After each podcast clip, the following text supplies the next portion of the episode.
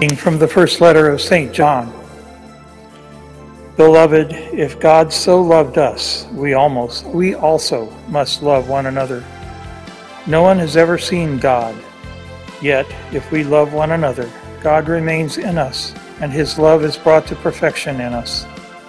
This is how we know that we remain in him and he in us, that he has given us of his Spirit. Moreover, we have seen and testified that the Father sent his Son as Savior of the world. Whoever acknowledges that Jesus is the Son of God, God remains in him and he in God. We have come to know and to believe in the love God has for us. God is love, and whoever remains in love remains in God and God in him. In this is love brought to perfection among us, that we have confidence on the day of judgment, because as he is, so are we in this world. There is no fear in love but perfect love drives out fear, because fear has to do with punishment, and so one who fears is not yet perfect in love. The word of the Lord. Those of you who come to daily mass, here know that I always speak on the first reading in the daily masses. I save the gospels for Sundays. And we again we're in first John, and John once again is driving home this knowledge of love, how important love is. That yesterday, as we talked, love is the mark of being a, follow, a follower of God, someone who knows God. If love is present in us, if we love one another, then we know God is within us.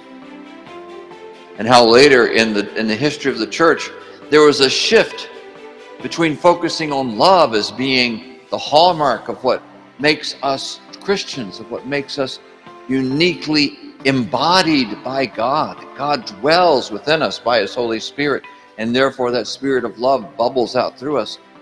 To become a, a religion of, of creeds and of and of uh, and of intellect, where we had to ascribe to, the, to things that we don't really understand, like like the Trinity and the hypostatic union and all these things that that we ascribe to be, to call ourselves Christians. When St. John says it's really more about are you allowing the Holy Spirit of love to be in charge of your life? And so he continues in that as we get into the reading today.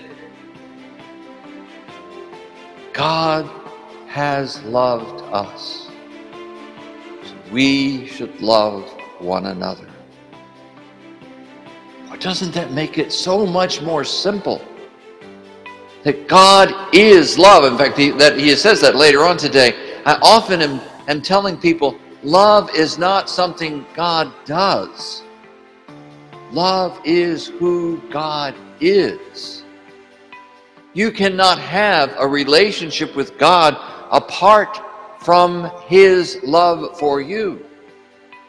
There's nothing you can do that will make God love you any less. There's nothing you can do that will make God love you any more because it is who He is. It is not something that He does. It is not a reward He gives you for being good or for certainly not for being right because none of us are ever right and and even the best of our goodness is as St. Paul says is like a filthy rag to, to God but it is who God is when we have a relationship with Christ a relationship with God we have a relationship with love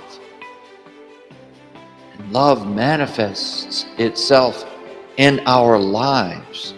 And if love isn't manifesting itself in our lives, then we need to make a very serious examination of our conscience before God.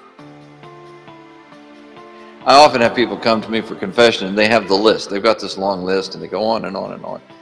And I keep wanting to say there are only two sins, you know failure to love God and failure to love your neighbor all these other things that people tell you are, are, are sins, they're, they're, probably not even sins at all. They're, maybe they're symptoms of an underlying lack, failure, a lack of love or a failure to love, but the bottom line, we are embodied by love to love. That's the core. That's the central, the central thing. That's the one thing that makes us Christians is that we allow God's love to be real in us. To be real in us towards God, to be real in us towards one another. I want to reflect on one other thing that, that he has to say here because I think it's very profound and I think it's something we always miss. Perfect love casts out fear. Now, we always think of the opposite of love as being hate. But John is telling us that the opposite of love is fear. But here's the trick when we're afraid, we respond in fear, we respond in shame, we respond in self defensive, building self defensive walls around ourselves, not letting other people in.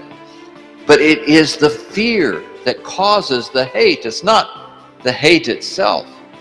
Like all things, all sins, like I say, all sins are just a symptom of the two sins the failure to love God and the failure to love our neighbor. And when we fail to love our neighbor, we become afraid of them. And once we become afraid, then we'll build walls to separate them. That's why Jesus teaches to insult your brother is the same as murdering them. Because you're setting up that separation between you and your brother. My brother is an idiot. In fact, it's the Greek word there that Jesus uses in the Sermon on the Mount not, don't call your brother mor, mor, moron, or more, more we call it moron. All right, that's the way we would pronounce it. Don't call your brother a moron. Afraid I've called my sister that a couple of times, but nonetheless, um, not to call our brother a moron, not to insult them, rather to love them. To love them. We all have different strengths and different weaknesses. Some of us have intellect. Some of us have less intellect. Some of us used to have an intellect and they lost it last year. But I had COVID last year. My brain hadn't worked right since. But we walk together in love. And Jesus gives us the example of that to walk in love with our enemies even when they crucify us. That's the call. It's a tough call to reach. But we keep, thanks be to God, Jesus tells us that the emphasis is not on perfection but direction. Daily we take up our cross and follow. Try to do a little bit better each day. Try to get a little bit closer each day.